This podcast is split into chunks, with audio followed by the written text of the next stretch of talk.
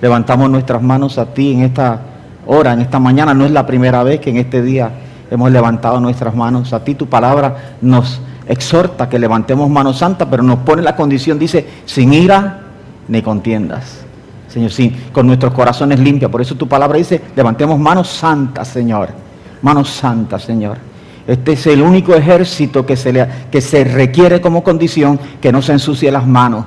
Padre Santo, gracias te, te damos en esta mañana. Yo ruego que mientras yo hoy hablo tu palabra, Señor, algo ocurra en nuestras vidas, pero sobre todas las cosas que tu presencia se haga tan real en nuestras vidas y ocurran cosas, Señor, en medio de nosotros. Seamos sanados internamente, seamos sanados físicamente, seamos animados, nuestros corazones se, se llenen de aliento y de fe. Mientras tu, tus apóstoles hablaban la palabra, Señor eterno, la Escritura dice que tú hacías cosas mientras ellos hablaban, que tú te movías mientras ellos hablaban. En cierta ocasión Pablo, tu, Pedro tuvo que callarse la boca, Señor, por, por la manifestación de tu presencia y de tu espíritu, Señor, en casa de Cornelio. Señor, a mí no, yo no tendría problema en callarme la boca si tu Espíritu Santo se derrama aquí, Señor, y todos nosotros somos llenos, Padre Santo, de tu presencia, de tu poder, Padre. Ayúdame a mí, ayúdanos a todos nosotros, los que en esta mañana estamos congregados en este lugar, para adorarte a ti, para bendecirte y para crecer, Señor, en el nombre de Jesús.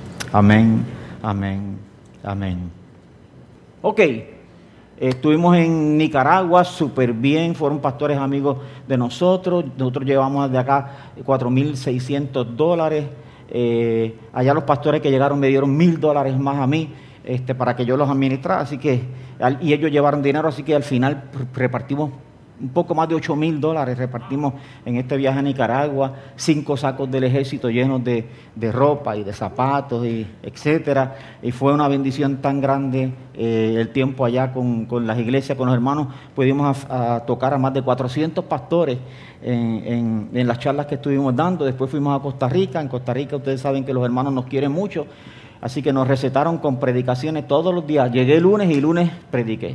Todos los días, el único día que no prediqué fue miércoles, porque les dije, miércoles cumpleaños Lucy, así que por favor denme un break, no voy a predicar miércoles. Así que miércoles no prediqué, le, can- le celebraron a Lucy el cumpleaños por allá dos veces o tres veces, no sé, dos bizcochos se comieron, le, le prepararon hasta bizcochos que no tenían lactosa para que ella pudiera comerlos, sin, ma- sin lactosa y sin mantequilla, y quedaron buenos. Así que Lucy la pasó súper bien. Lucy no le dio absolutamente nada, nada en... No se olvidó de, de, de mí, no se olvidó de, de nadie, no tuvo ningún, ningún proceso de eso. Eh, así que, y está uh, muy contenta, gracias al Señor, estamos bien contentos por la bondad del Señor para con nosotros. Eh, otra cosa que tiene escrita, ya no lo voy a hacer porque esta mañana recibí tres textos. Cántale por favor a Gretchen. Oye, decía cantar, no le cantamos, solamente oramos. Cristo te ama a ti. Cristo te ama a ti, Cristo te ama. Gretchen se puso roja. Cristo te ama a ti. También Papo. Papo también me escribió, tu prima, Fili, me escribió, Kiko me escribió. Y a rayo, yo dije, a rayo. Así que no estás sola. Hay gente que está pendiente de ti. Y esta palabra tiene que ver con eso. Yo hoy no, hoy en esta mañana, yo no voy a predicar algo que surgió en mi corazón para esta mañana. No, eh, no fue un, no fue una inquietud. Sí, voy a predicar algo que Lucy me pidió que les predicara. Así es. Tres veces, como el apóstol Pablo, tres veces me pidió que lo hiciera y las tres veces le dije que no. Y después me quedé pensando y dije, oye, puede ser. La razón por la que yo le dije que no es porque yo compartí esta palabra con los líderes aquí, en, en, en de intercesión, la, la compartí con los líderes. Y yo le dije, no me gusta, si le predico a un grupo una palabra, no me gusta volverla a predicar, no me, no me gusta. De hecho, yo creo que nunca lo he hecho. He repasado palabras, he tomado algo, he añadido algo en un futuro, qué sé yo, dentro de un año sobre un tema, pero eso lo hace todo el mundo y eso es normal.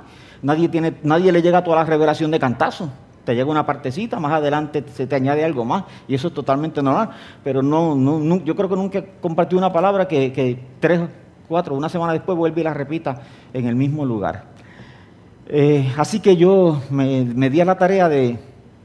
con la ayuda del Señor, de hacerle una serie de modificaciones a la palabra que compartí con los líderes, de manera tal que en alguna medida algo suene diferente, ¿está bien? Para que por lo menos ustedes no se aburran. Pero de todas maneras, se supone que la palabra del Señor nunca nos debe aburrir a ninguno de nosotros. Y por otro lado, la Biblia usa la repetición continuamente.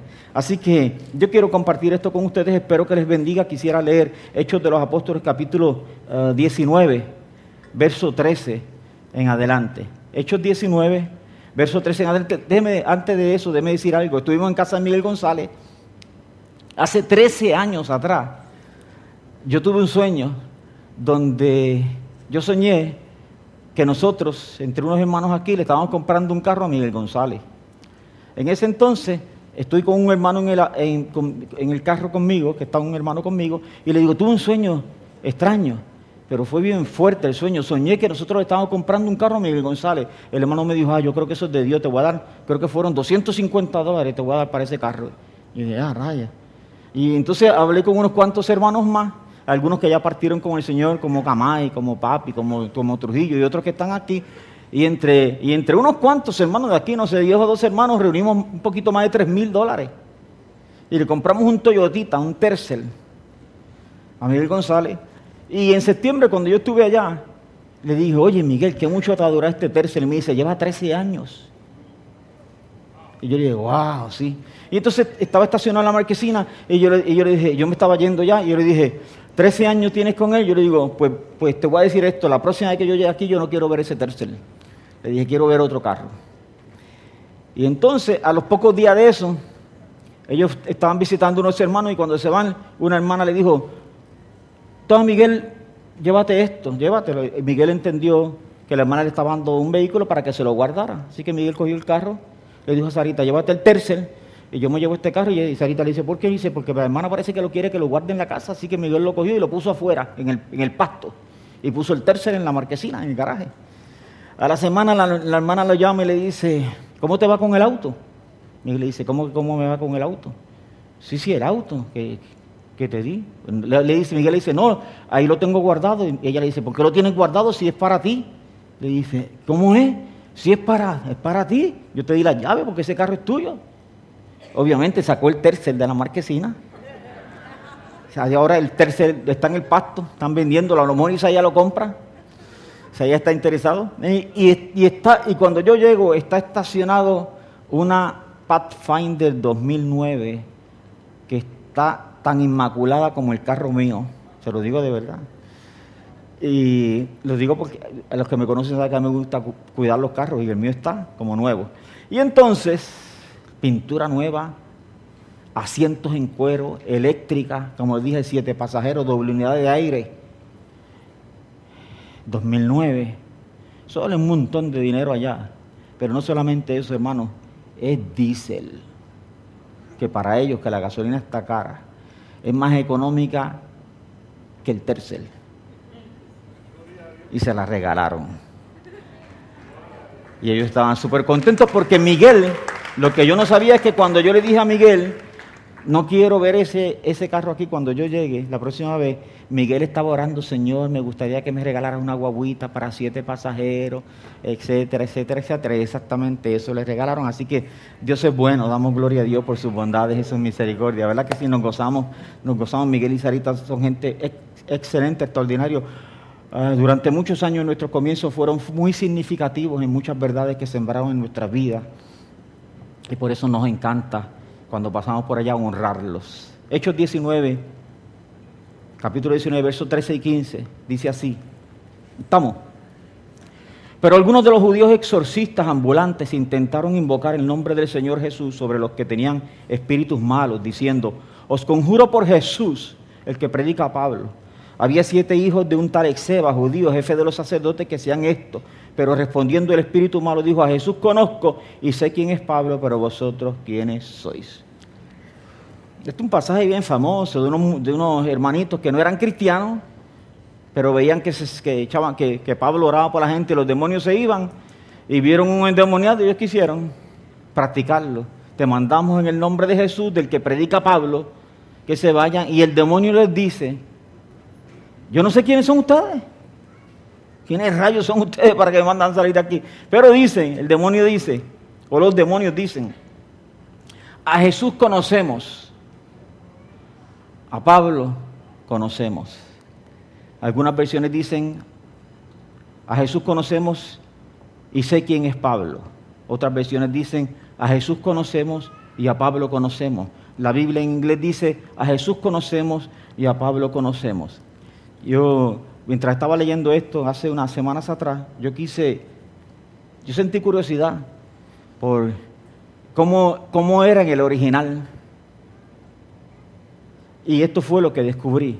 Cuando la Escritura dice, cuando los demonios dicen a Jesús conocemos, los demonios están diciendo, están usando la palabra en, en griego que ginosko. Yo ginosko a Jesús. Ginosko es una palabra que se usa para cuando tú conoces a alguien por medio de la experiencia personal.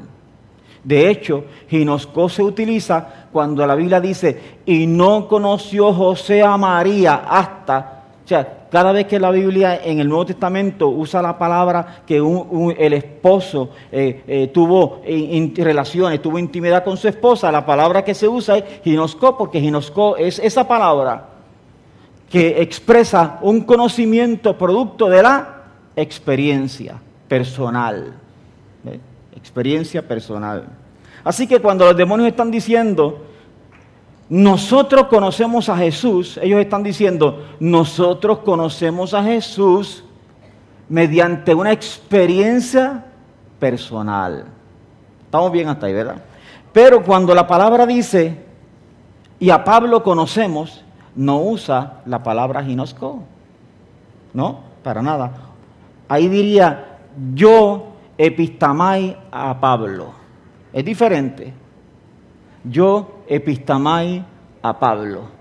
Y epistamai no es una palabra que se utiliza para expresar conocimiento por experiencia. Epistamai es una palabra que se utiliza para hablar acerca de un conocimiento por referencia, de un conocimiento por observación, ¿eh?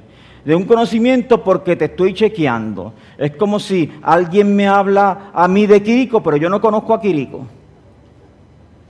Por ejemplo, cuando yo tenía quince, dieciséis años, yo estudiaba en un grupo que había una, unas amigas mías que hablaban de Pioja.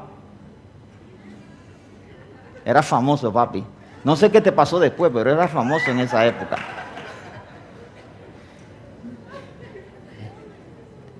Eran cuatro amigas, muy cercanas a mí. Ellas, veníamos, ellas venían de otra escuela, ellas venían de la Jefferson, yo venía del Coto.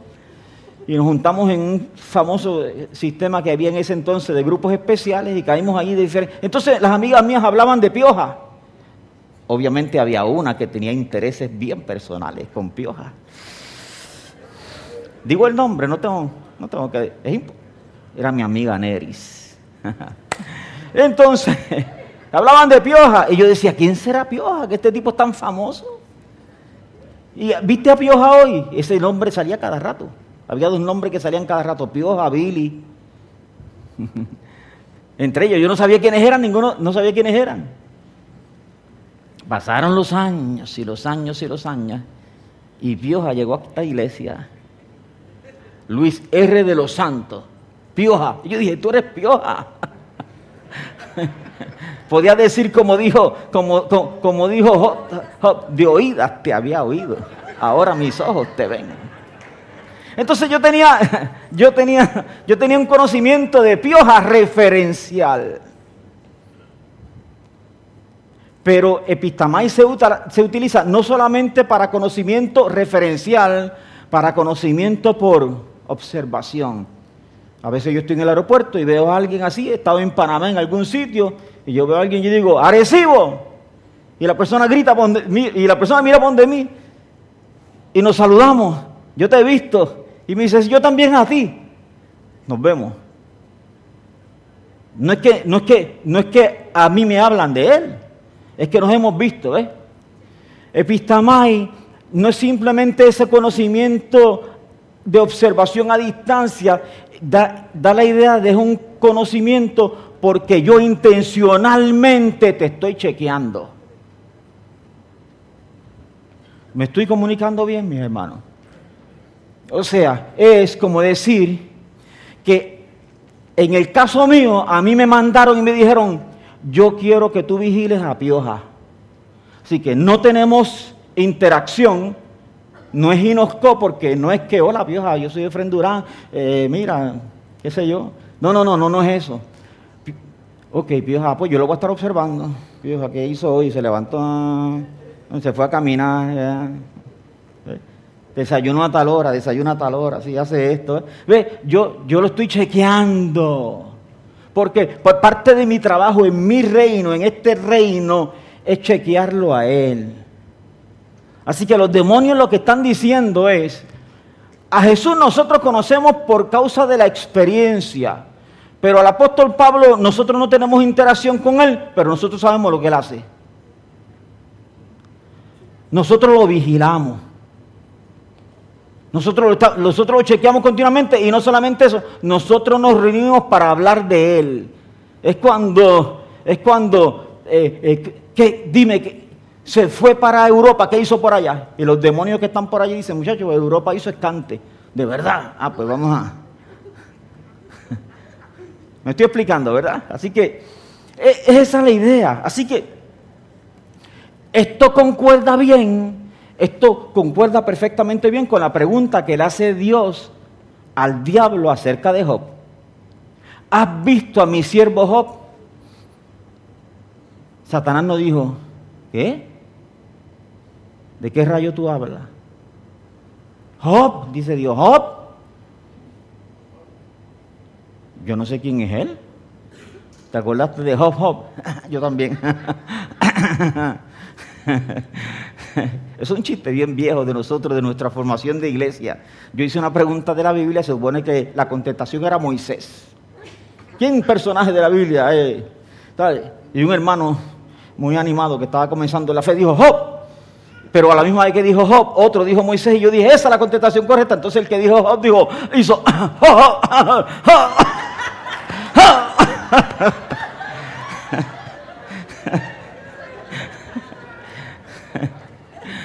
Hoy es pastor Joaquín, ¿te acuerdas Joaquín? Joaquín Rodríguez, hoy es pastor. Si se encuentran con él, recuérdenle que yo lo tiré al medio, aquí le dicen, frente tiro al medio. Así, eso concuerda con la pregunta que le hizo Dios al diablo. ¿Has visto a mi siervo? Yo no sé quién es él.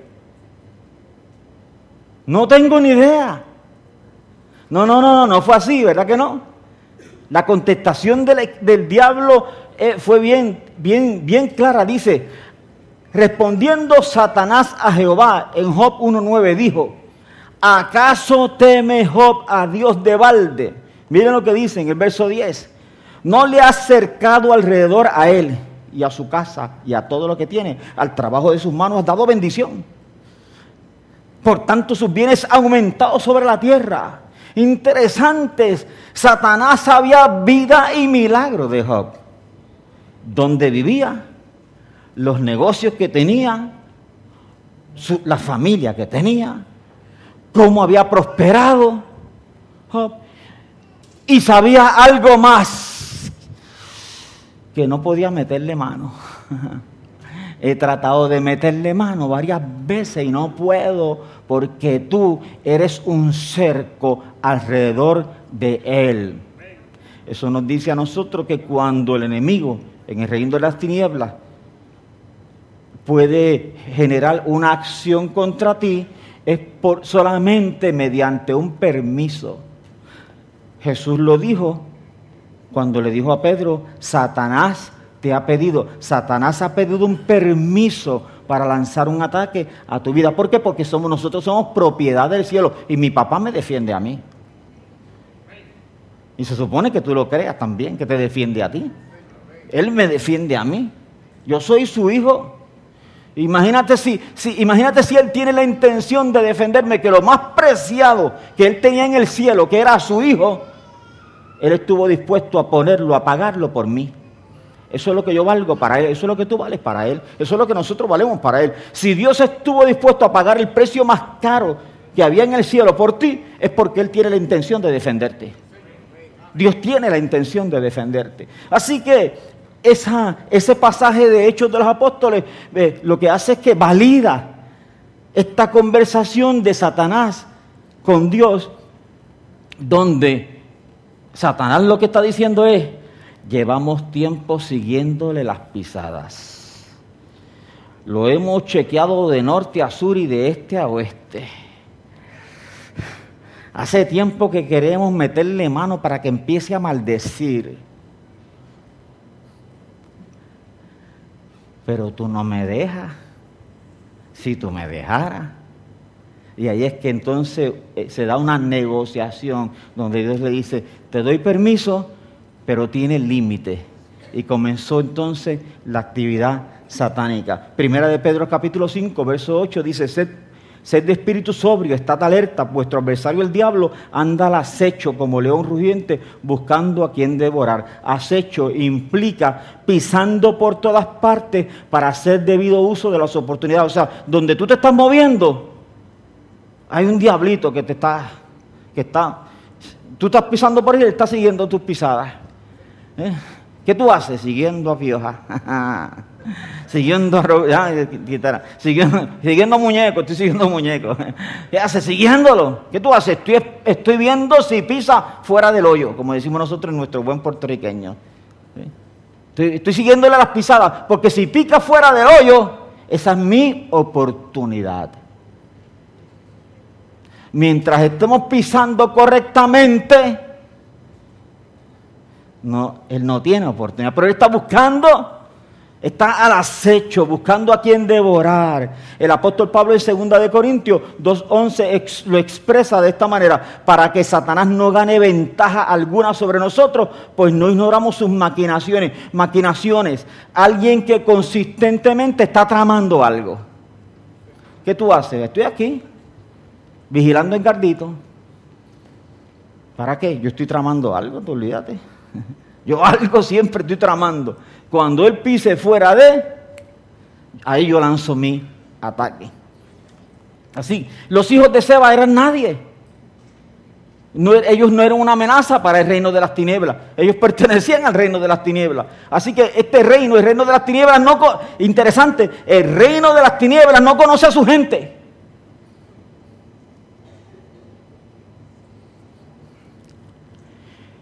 Porque el reino de, los, de las tinieblas está poniendo su atención en, el, en la gente que pertenece al reino de los cielos. ¿Quiénes son los hijos de Seba? Yo no sé. ¿Quién es Pablo? Ah, ese tipo. Ese tipo nos está haciendo la vida desde que se salió de esa religión y se metió al cristianismo. Estos diez años nos, nos ha hecho la vida imposible a nosotros los demonios. Nos, saca, nos metemos en los sitios y nos saca de cuántos sitios hay. Ese tipo sí. ¿Quién es Edgardito? Edgardito. Yo no sabía quién era, pero hace dos años atrás se convirtió. Unas navidades se convirtió. Escuchando una palabra acerca de... Teníamos que llevar la leña al altar. ¿Cierto? veintinueve de diciembre por ahí, dos años atrás. Y de ahí, el hombre, como decía nuestro buen hermano Moncho, rompió el piñón de reversa. ¿Se acuerdan? Cuando yo me convertí a Cristo, yo rompí el piñón de reversa y lo boté. Yo solamente tengo un cambio para adelante, decía Moncho. ¿Te acuerdas de eso? Y era cierto. Moncho solamente tenía un cambio. Los testimonios de él expresaban eso, que solamente era un cambio, era más que para adelante. El gardito se convirtió. Y cuando se convierte, en el reino de las tinieblas lo conocen, lo miran, lo observan, lo chequean, lo vigilan. Están vigilando sus pasos, pendientes, si da un paso fuera, están tramando algo contra él. No le, a ellos no le conviene que él siga en este camino, para nada. Si ellos pueden estropearle la vida, ellos lo van a hacer. Si ellos pueden sacarlo del propósito de Dios, ellos lo van a hacer. Si ellos pueden estorbarte, complicarte la vida, crearte circunstancias difíciles, crearte situaciones y problemas para que tú no te ocupes y no respondas al llamado que Dios tiene para la vida tuya, ellos lo van a hacer, porque ese es el objetivo de ese reino: estorbarte la vida para que tú no seas útil para el reino de los cielos. Y algunos de nosotros caemos en ese juego, y si puede llevarte a pecar, aún mucho más, para que nosotros perdamos productividad, efectividad en el reino de los cielos. El reino de los cielos lo que persigue es que nosotros nos ocupemos de Él, que nosotros creamos la palabra tan sencilla: ocúpate de mí y yo me ocupo de tus cosas. ¿No te parece buen negocio? Yo soy tu papá, ocúpate de mi reino y yo me ocupo de las cosas tuyas. No, no es buen negocio para mí. Para mi papá, don Pablo Durán, cuando vino a los pies de Cristo, en el mil novecientos ochenta y cuatro, cuando vino a los pies de Cristo, él hizo ese negocio con el Señor. Oye, le fue bien. Dios lo bendijo y Dios lo prosperó. Y Dios hizo increíbles cosas en la vida de él por causa de eso. Fallé en mil novecientos setenta y seis, setenta y tres, mil novecientos setenta y seis papi vino a los pies del Señor. Así que la gran noticia que queremos darte en esta mañana es que el reino de los el reino del infierno, de las tinieblas, te conoce. Eres famoso en el reino de las tinieblas. Pero esto no es para que tú te llenes de temor. Te están siguiendo los pasos en el reino de las tinieblas. Te están siguiendo, los, te están siguiendo las pisadas. Hay cosas que están pasando en tu vida que no son de origen natural. Hay cosas que están ocurriendo en tu vida que son de origen espiritual. ¿Eh? Hay mano criminal en algunas cosas que están pasando en la vida tuya. Pero esta palabra no, no se trata de, del poder que tiene el reino de las tinieblas o de la efectividad que tiene el reino de las tinieblas con tu vida. Esta palabra, esta palabra va un poquito más allá. Cuando yo estaba estudiando esto, yo descubrí esto, esto que, que dice Hechos de los Apóstoles. En vez de yo eh, decir, ay Dios mío, tengo que tener cuidado. No, no, no, no. Yo me llené de aliento y de ánimo. Eso fue lo que me dio a mí. La razón por la que yo me llené de aliento, yo, el, el pensamiento que yo tuve en ese momento fue, si el, ¿será posible que el reino de las tinieblas tenga un conocimiento más extraordinario que el reino de los cielos? No. ¿Correcto? Imposible. Si el reino de las tinieblas me conoce, ah, el reino de los cielos me conoce mejor. Y la gran noticia para ti en esta mañana es, el reino de los cielos te conoce. La gran noticia para ti en esta mañana es, en el cielo te conocen. En el cielo te conocen.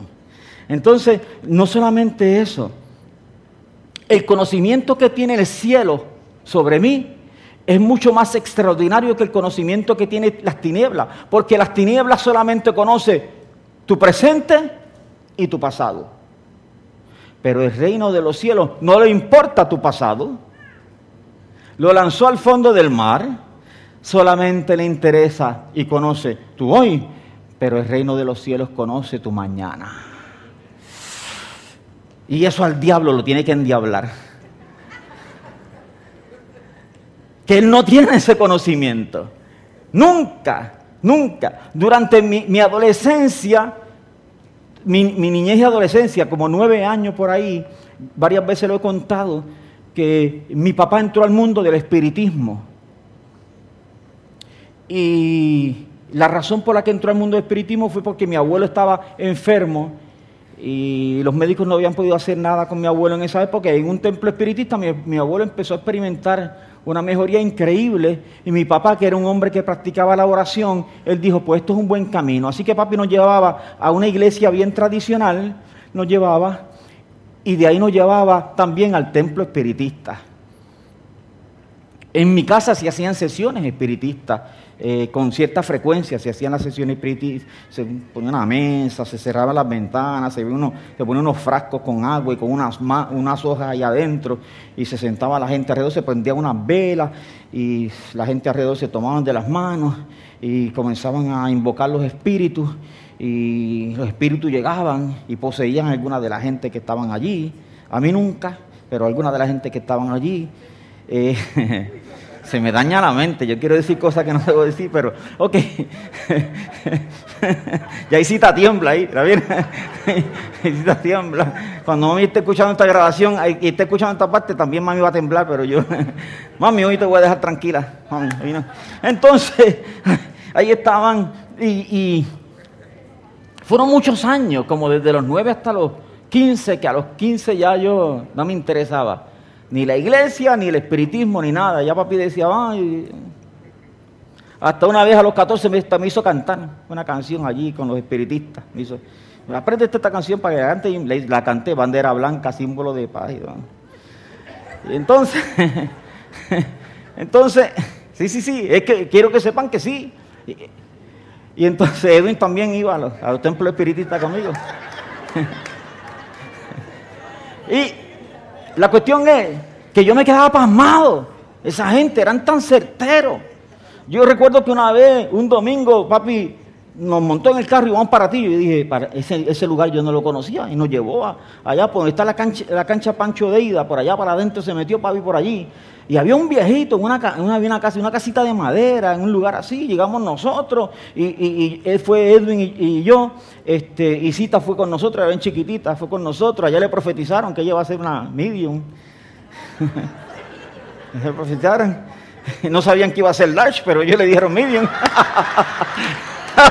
Entonces, la, cu- la cuestión...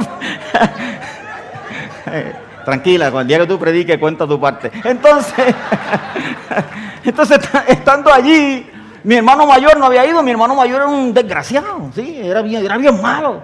Y, y él le gustaba, le gustaba mucho el béisbol, así que pasaba tanto tiempo en la calle, pero los, los sábados pasaba todo el día en la calle. Y mi hermano literalmente tenía el pelo rojo, era rojo. Cuando nuestro, nosotros cogíamos sol se nos ponía rojo, pero en el caso de él era rojísimo. Y ese día mi hermano no fue. Y entonces nosotros, el, el viejito le dijo cosas a ciertas personas. Y de momento se iba para donde papi y le comenzó a hablarle a papi un montón de cosas. Y le habló acerca de Cita, que ella era una, una profeta de, del espiritismo y todo lo demás. De Edwin y de mí no dijo nada, no había nada que decir.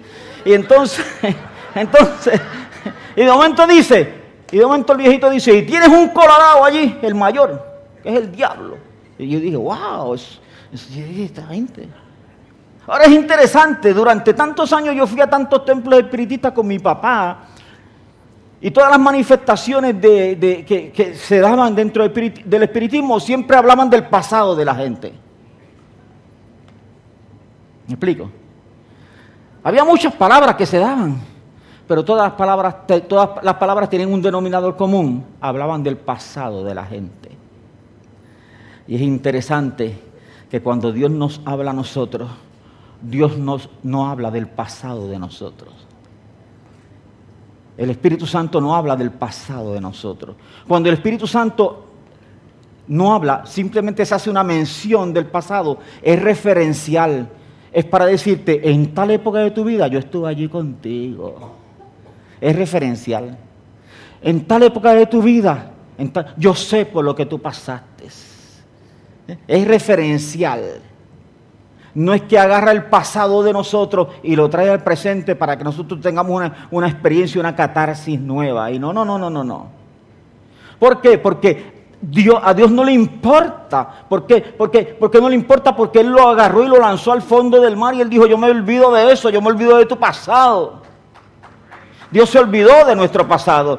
El diablo es el que quiere traerlo. Dios, a Dios no le interesa.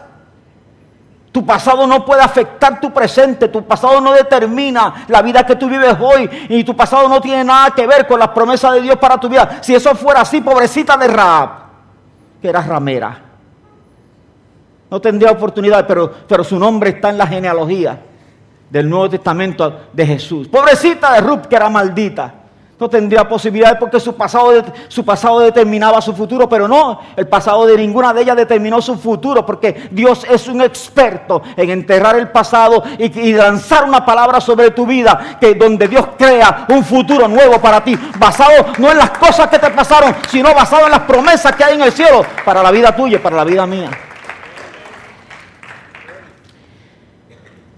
Entonces, el cielo me conoce. Y cuando yo pienso que el cielo me conoce, yo me lleno de aliento y, y yo me lleno de ánimo. Interesante, tú lo puedes verificar. Cada vez que un ángel se aparece a un hombre de Dios, los hombres de Dios no saben quién es. ¿Quién eres? Josué por poco saca la espada y mata a uno. Yo con la espada cruzando, te voy a hacer una pregunta, ¿tú estás conmigo? Y cálmate, brother, le dijo el ángel. Yo soy de los tuyos, cool down. Ah. Pero cada vez que un ángel entra en escena, No, la historia bíblica no es que un ángel anda y, y se aparece y dice, discúlpame, ¿me puedes ayudar? ¿Qué pasó? Ando buscando un viejito que es estéril, está, está baratado, se llama Abraham. ¿Dónde lo podré encontrar? No, no, no. Así no es. El ángel fue donde Abraham. Y le dijo, Abraham, yo tengo. Y Abraham. El ángel va donde Josué. El ángel se aparece a Mahón, el papá de... de, de, de, de eh, Sansón. El ángel, se, el ángel se, aparece a, se aparece a Daniel, se aparece a Pablo. El ángel no dice, discúlpame, eh, joven, tú eres Daniel. Sí, yo soy. Ah, gracias, qué bueno, te encontré porque te, te, llevo, llevo dos semanas buscándote. No, no, no, no, no, no. Porque es así, bien sencillo. Porque el cielo te conoce. El cielo sabe quién tú eres. El cielo sabe quiénes son tus hijos. El cielo conoce tu familia. El cielo conoce los míos. El cielo conoce tus nietos. El cielo conoce los míos. El cielo va a conocer a tus bisnietos y tus tataranietos. El cielo los va a conocer. Porque no hay nada, absolutamente nada que escape. Y a mí, yo no sé a ti, pero a mí eso me llena de un aliento tan grande. Y a mí me llena de la esperanza tan y tan grande. Un, yo les conté hace tiempo que un día, en el mil novecientos noventa y cuatro, yo estaba orando en casa y le dije al Señor, si tú quieres que yo vaya para Cuba, mándame una señal, nueve de la mañana. Si tú quieres que yo vaya para Cuba, háblame, mándame una señal, que yo lo entienda tan claro. Y yo voy para Cuba, no tengo problema. Yo estaba llorando en mi, en mi cama. Me levanté. Para ese tiempo Walgreens estaba aquí en, en Plaza del Atlántico. Allí estaba el Banco Santander y al lado estaba Walgreens. Estaría donde, exactamente al lado de donde es Capri hoy.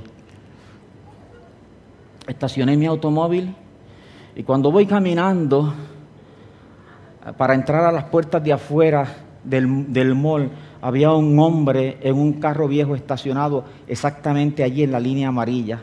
En un carro viejo. Eh, yo soy muy observador. Así que sé que era un hombre mayor. Tal vez tendría en ese entonces la edad que yo tengo ahora, sesenta, pero más maltratado. ¿Okay?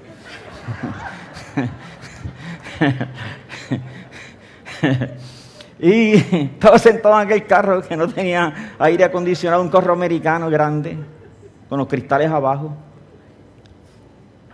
Como está estacionado ahí frente a la puerta de entrada, yo voy pasando así. Lo que tengo que comprar, güey. Cuando voy pasando cerca del carro, El, yo escucho que el hombre dice, para Cuba es que hay que ir, porque allí es donde hay necesidad. Y yo literalmente en la carretera mmm, quedé parado porque de reojo, cuando yo salí de mi carro que iba caminando, yo, yo vi que el hombre estaba solo. Así que yo hice esto, quedé parado ahí al lado de él, hice así, a ver con quién el hombre hablaba. No había nadie en el carro, solo estaba él. Ni siquiera me miró a mí, estaba mirando para el frente, con las manos ahí cerca del volante, y dijo otra vez, por segunda vez dijo lo mismo, dijo, para Cuba es que hay que ir, porque allí es donde hay necesidad. Y yo entré llorando a Walgreens, diciéndole al Señor, me rindo, yo voy para Cuba. Ahora, yo no sé si era un viejito, yo no sé si era un ángel. Yo no estoy presumiendo que tuve una experiencia con un ángel. Yo sé que la experiencia que yo tuve fue bien extraña. Yo sé que, que yo soy bien cuerdo. Toda la vida lo he sido, bien racional. Yo sé que no, yo no soy el tipo de este que ve visiones y que siente cosas. No, no, he tenido algunas experiencias de esas, pero son anormales en la vida mía. Hay gente que tiene una sensibilidad para ese mundo. Yo no. Yo me convertí hace cuarenta y dos años y medio por una profunda convicción que tuve. Y esa convicción nunca se ha ido. He fallado, pero nunca se ha ido. He cometido errores, pero nunca se ha ido. Me he estrellado, pero nunca se ha ido. Sigue estando ahí, con el mismo deseo, la misma fuerza, la misma pasión que hace cuarenta y dos años y medio atrás, el día que entregué mi vida al Señor. Pero yo, te, yo digo ahí, hey, ¿cómo será posible que el hombre diga, justamente cuando yo voy ahí, justamente hora y media después de yo haber orado y dije, si tú quieres que yo vaya para Cuba, mándame una señal. ¿Cómo será posible que Él lo diga justamente cuando yo estoy poniendo el pie cerca del vidrio de la puerta de su automóvil? Bien sencillo, solamente tiene una sola explicación, es porque el cielo me conoce. El cielo sabía que yo era el que estoy orando por Cuba. El cielo sabía que yo soy el que tengo la inquietud para ir a Cuba. El cielo sabía que yo fui el que le dije, mándame la señal, y si me manda la señal no te pido ninguna otra, y arranco y me voy. Y eso hice, arranqué y me fui para Cuba, y ustedes saben todos los testimonios que hemos, que hemos tenido. Así que el cielo te conoce, mi hermano. Cuando nosotros Nosotros miramos todo esto, tiene más sentido la experiencia de Daniel, cuando en el libro de Daniel, el capítulo diez, se le aparece un ángel. Y no dice, disculpa, disculpa, estoy buscando a Daniel, eres tú. No, no, no, no. El ángel va donde él y le dice, Daniel, no temas, porque desde el primer día... Entonces me dijo, Daniel, no temas, porque desde el primer día que dispusiste tu corazón a entender y a humillarte en la presencia de tu Dios, fueron oídas tus palabras, y a causa de tus palabras yo he venido. Tú sabes que tus palabras pueden hacer mover el cielo. Tú sabes que tus palabras pueden inclinar el corazón de Dios. Tú sabes que tus palabras pueden hacer que Dios le diga a un ángel, arranca para allá. ¿Desde cuándo? Él llegó veintiún días después, pero ¿desde cuándo? Desde el primer día, cuando tú empezaste a disponer tu corazón para el Señor, desde ese día, desde ese veintinueve de diciembre, hace dos años atrás, el cielo te conoce. Tres años atrás, el cielo te conoce. ¿Desde cuándo? Hace cuarenta y dos años y medio atrás, el cielo me conoce. ¿Cuánto tiempo hace que el cielo te conoce a ti? Desde el primer día que tú dispusiste tu corazón a buscar y a entender este camino y a entender el Dios del cielo, el cielo te conoce a ti. Ninguna de mis decisiones han frustrado al cielo. Ninguno de mis errores ha frustrado el cielo. Ninguna de mis metidas de patas han frustrado a Dios. Ninguna de ellas han hecho que Dios diga, me rindo, me rindo, para nada. El cielo te conoce. Tiene más sentido en los tiempos de Moisés que en los tiempos de Moisés, cuando tú vas a buscar cómo se llamaba Faraón. No aparece el nombre de Faraón, ¿verdad que no? Los historiadores han tratado y no están de acuerdo. Creemos que es este, pero puede ser este. En el mundo de los hombres, Faraón era importante. En el reino de los cielos, no. ¿Por qué? Porque Faraón no era de ese reino. Pero las parteras eran del reino de los cielos. En el mundo de los hombres, las parteras no tenían importancia. Pero abre tu Biblia para que tú veas y tú vas a encontrar el nombre de las parteras allí. Una se llamaba así y la otra se llamaba así. ¿Sabe por qué? Es bien profundo, pero es bien sencillo. Porque el cielo las conocía. El cielo las conocía a ellas. El cielo no conocía a Faraón, pero el cielo las conocía a ellas. Jeremías, capítulo uno, verso cuatro a cinco. Vino pues a mí palabra de Jehová diciendo, antes que te formase en el vientre te conocí. Y antes que naciese te santifiqué. Te di por profeta a las naciones. Hay una historia extraordinaria que no compartí ese día con los intercesores porque me llegó después, me llegó, me llegó estos días compartiendo. Es la historia de un rey que se llama Josafat. La Biblia dice que Josafat era un hombre, hijo de Asa, que decidió buscar a Dios de corazón. El hombre se había ganado tanto respeto que, uno, que él era rey de Judá, que es, que es la descendencia de David. El reino se dividió en dos, Israel. Se lo, lo quebrantaron cuando, cuando Salomón hizo las cosas feas. Dios le dijo a Salomón, voy a quebrantar tu reino. Eh, me dan ganas de quebrantarlo completo, pero no lo hago por amor a David, porque yo le hice una promesa a David. Y no lo voy a hacer en tu tiempo por amor a David, pero cuando llegue tu hijo a reinar, lo voy a romper. Y se rompió, y se quedaron de, de adelante dos reinos, rey Israel con las once tribus, diez tribus y media, y Judá con las otras tribus. Era una tribu, se menciona como si fuera una tribu, pero tiene un poquito de otra tribu más. Ok, y Judá, Josafat es rey de Judá, de la línea de David. El rey de Israel Era un diablo, era malo, Acab, malo, malísimo. Y entonces, un día, el rey de Israel van a buscar al profeta Eliseo para hablar con él, y van con Josafat. Y Eliseo le dice, le dice, eh, quiero hablar contigo, le dice el, el rey. Y, Jos- y Eliseo le dice, te voy a mirar porque vienes acompañado del rey Josafat. Le dice, si no vinieses, si, no, si tú no vinieses acompañado de él, yo no te miro, pero te voy, voy a levantar mi vista a mirarte por respeto a Josafat. Wow. Ese era Josafat. Qué tipo tan, tan excelente, tan extraordinario. Un hombre joven que decidió entregar su vida al Señor. Ahora bien, resulta ser que un día, resulta ser que un día, el rey de Siria estaba levantando un ejército bien grande para atacar a Israel. Y entonces Acab tenía miedo. Y Acab le dice a Josafat, a este rey de Judá, le dice, oye, ¿por qué no te juntas conmigo? Y enfrentamos a Siria. Y Josafat le dice, tú eres mi hermano, yo voy para allá. Cuando van para allá, Josafat, que era un hombre temeroso de Dios, le dice, ¿has consultado a Jehová? Tú consultaste a Jehová sobre si debemos ir o no debemos ir a la guerra. Hay profetas aquí. Y entonces el rey comenzó a llamar a profetas, pero y los profetas eran, eran unos hechiceros. Estos profetas empezaron a, a hablar tonteras y a hablar embustes. Sí, vete allá, que Dios te va a prosperar. Y uno se cogió y se hizo un cuer, unos cuernos y se los puso y dice, esto tú vas a hacer a los, a, a los que se enfrenten a ti y todo eso. Y después que terminaron todas las profecías, Josafat, que era un hombre de Dios, le dice, ¿no te quedará por ahí algún otro profeta? Parece que Josafat no estaba muy convencido. ¿No te quedará por ahí algún otro profeta? Ay, dice el rey, te queda uno, pero ese tipo no sirve. Dice, ¿por qué no? Ese tipo siempre profetiza tontera. Dice, me gustaría escucharlo. Y le traen a Micaías, al profeta Micaías. Y entonces Micaías comienza a darle una palabra.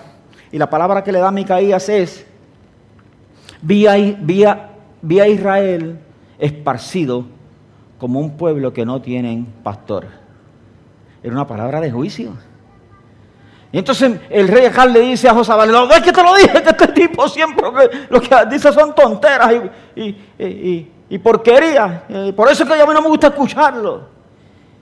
Y Micaías, y además, métanlo preso, le dicen. Y Micaías se vira y le dice, si tú volvieres en paz, Jehová no ha hablado por mí.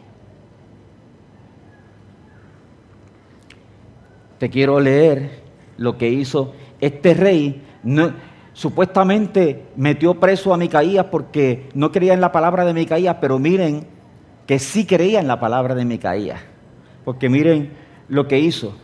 Verso, voy a leer primera Reyes veintidós, verso veintinueve. Todo esto está grabado. Yo siempre digo que si hay alguien que le interese en mi bosquejo, yo lo tengo copiado completo, usted me da su email, ¡pap!, y yo se lo envío. Y ahí están todos los textos y todo. Subió pues el rey de Israel, rey de Israel, que es Acab, que es el malo, con Josafat, rey de Judá, que es el hombre bueno, a Ramot de Galat. Y el rey de Israel dijo a Josafat, yo me disfrazaré y entraré en la batalla, y tú ponte tus vestidos. Y el rey de Israel se disfrazó y entró en la batalla. ¿Eh? Están los dos reyes, y este rey, que supuestamente no cree la palabra, le dice, yo me voy a disfrazar como un soldado común, pero tú sería bueno que tú te pongas tus vestidos reales. Y Josafat se puso el vestido real. Era como si fuera un ejército y ese fuera el rey de Israel. El rey de Siria había dado órdenes, había dicho, más el rey de Siria había mandado a sus treinta y dos capitanes de los carros diciendo, no peleéis ni con grande ni con chico, sino solo contra el rey de Israel. Esas eran las instrucciones de Siria. Yo lo único que quiero es que me maten al rey de Israel, a nadie más. Así que cuando salen a la batalla solamente hay un rey para efecto de, porque el otro está vestido de soldado común, ¿correcto? Solamente hay uno con ropas reales. El texto dice, cuando los capitanes de los carros vieron a Josafat, ¿qué dijeron ellos? Dijeron, ciertamente este es el rey de Israel, y vinieron contra él para pelear con él, mas el rey Josafat gritó. Viendo entonces los capitanes, ¿cómo ellos vieron que no era? Con el grito. Vieron entonces los capitanes de los carros que no era el rey de Israel. Se apartaron de él. y, un hom- y un hombre disparó su arco a la aventura. Déjame, t- t- déjame t- tirar esta flecha al aire. Tiro al aire. ¿A dónde, quién tú disparaste?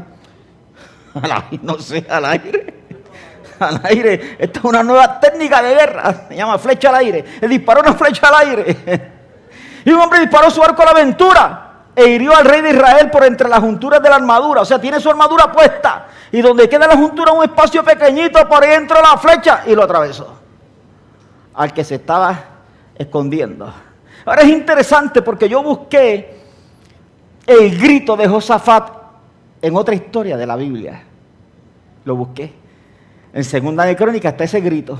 Segunda de Crónica dieciocho treinta y uno, lo voy a leer, dice: cuando los capitanes de los carros vieron a Josafat, dijeron: este es el rey de Israel, y los rodearon para pelear. Mas Josafat clamó, y Jehová lo ayudó, y los apartó Dios de él. Ah, Segunda de Crónica es más rico, porque Segunda de Crónica, Segunda de Crónica me enseña a mí. ¿A quién gritó Josafat? Josafat no fue que dijo: ¡ay, Dios mío! No fue que gritó. Yo recuerdo que un día estábamos en Dallas y llegó un profeta y fue donde Barbie y le dijo: grita, grita para el cielo, grita para el cielo, grita para el cielo que yo siempre te escucho, grita. Josafat no, Josafat, no fue un grito de susto el de Josafat. Cuando él se vio amenazado, él gritó al cielo, al único que él había reconocido desde su niñez, porque su padre le había enseñado. Y aquel que le abrazó, el día que él decidió agarrar su reino, él decidió servir a Jehová y no se había apartado de ese camino. A ese Dios él gritó. Y cuando él gritó a ese Dios, ese Dios lo ayudó. Ahora hay algo que yo te quiero decir, que es bien importante. Josafat era tátara, tátara, nieto de David. Josafat era cinco generaciones después de David. Si una generación son aproximadamente cuarenta años, son cinco generaciones después de David. Tal vez habían transcurrido doscientos años después de David. doscientos años después de David. Un tataranieto, tatara, tataranieto de David gritó al cielo. Dios se acordó de él. Y Dios vino en su auxilio. Y Dios lo rescató. ¿Sabe por qué? El otro rey trató de esconderse en su ropa. No importa de qué tú estés, no importa cómo tú estés vestido. No importa dónde tú estés. No importa qué te haya pasado. El día que tú levantes tu vista al cielo, el cielo te conoce. El cielo te conoce, el cielo te conoce, es imposible que no te conozca. Cinco generaciones después, diez generaciones después de David, había otro rey que se llamaba Ezequías, que estaba enfermo, enfermo de muerte. Y Dios envió a un profeta, lo voy a leer. Segunda de Reyes veintiséis dice: y añadiré quince años a tu vida. Él estaba muriéndose. Y añadiré quince años a tu vida, y te libraré a ti y a esta ciudad de la mano del rey de Asiria, y defenderé esta ciudad por amor a mí mismo y por amor a mi siervo David. Diez generaciones después de David. ¿Será posible que en el reino de los cielos mis decisiones, las que yo tomo hoy, tendrán repercusiones tan increíbles y tan grandes sobre generaciones mías que vendrán? ¿Será posible que las decisiones que yo tomo, tomo hoy tendrán repercusiones sobre mis hijos? ¿Tendrán repercusiones sobre mis nietos? ¿Tendrán repercusiones sobre mis bisnietos? ¿Alcanzarán mis, mis tataranietos? ¿Alcanzarán mis tatara, tataranietos y las próximas generaciones que vienen adelante? Sí. Eso es lo que el cielo dice. El cielo te conoce. El cielo te conoce. El cielo me conoce. Que yo no sé tú, pero a mí eso me llena de aliento. ¿Tú te imaginas que tú estés en, que tú partas de aquí Y dentro de setenta años, un nieto de uno de tus nietos esté en una situación de peligro, en donde parece que no tenga alternativa. Y el cielo en ese momento lanza una mirada y dice: yo lo conozco a él. Sí. doscientos años atrás, su papá me entregó su vida a mí, un veintinueve de diciembre. Me entregó su vida a mí. Y por causa de ese hombre y las decisiones que ese hombre tomó, Dios va a mandar un ángel solo, no va a mandar un ejército de ángeles. A ese que están allí, a ese que están allí, que no lo toque nadie. Señor, ha hecho las cosas malas, no me importa, porque no es por amor a él, es por amor a David. Pero es que mira, no me importa, porque no es por amor a él, es por amor a don Pablo Durán. Es por amor a Efraín Durán. Es por amor a Mirnair, es por amor a Ceci, es por amor a Nestalí, es por amor a Barbie, es por amor a Jorge Seda. Yo me estoy explicando bien, mis hermanos. Esto es una verdad para ti hoy, porque el enemigo, el enemigo le gusta mantener verdades ocultas para que las verdades ocultas nos, nos tengan el corazón en tristeza, para que, para que verdades ocultas nos, nos tengan el corazón sin esperanza. Pero el Dios de nosotros es el Dios de la esperanza. Él desea que tú recuperes la esperanza. No hay ninguna arma forjada contra ti que pueda prosperar sobre la vida tuya y sobre tu descendencia. Nosotros necesitamos llenar nuestra boca y hablarlo y decir esa verdad. Isaías sesenta y cinco, veinticuatro dice, y termino con esto: y antes que clamen responderé yo. ¿Y cuántos de nosotros podemos pasar por aquí, agarrar este micrófono y contar la de veces que un día nosotros fuimos a hacer una oración y antes de nosotros levantar aquella oración ya el cielo la había contestado? ¿Cuántos, cuántos testimonios yo te puedo contestar, contar esta mañana, en, en esta mañana, de las veces que yo, antes de doblar mis rodillas, antes de decirle Señor, ya el cielo, hace tiempo, hace dos semanas, hace tres semanas, hace tres meses, el cielo me contestó? Porque antes que clamen, yo responderé. Y yo, me parece que en estos tiempos probablemente nosotros vamos a ver un poquito más manifestación de esa realidad del cielo en la vida de nosotros, en la vida en que los tiempos se están poniendo difíciles. El reino de los cielos se hace fuerte sobre nosotros, se hace evidente sobre nosotros. Es lo que estamos esperando, amén. Tú te puedes poner sobre tus pies, tú te puedes poner sobre tus pies, levantar tu corazón y levantar un aplauso fuerte al cielo y decir: Dios, tú has sido tan bueno conmigo. Dios, tú me has hecho tanto bien.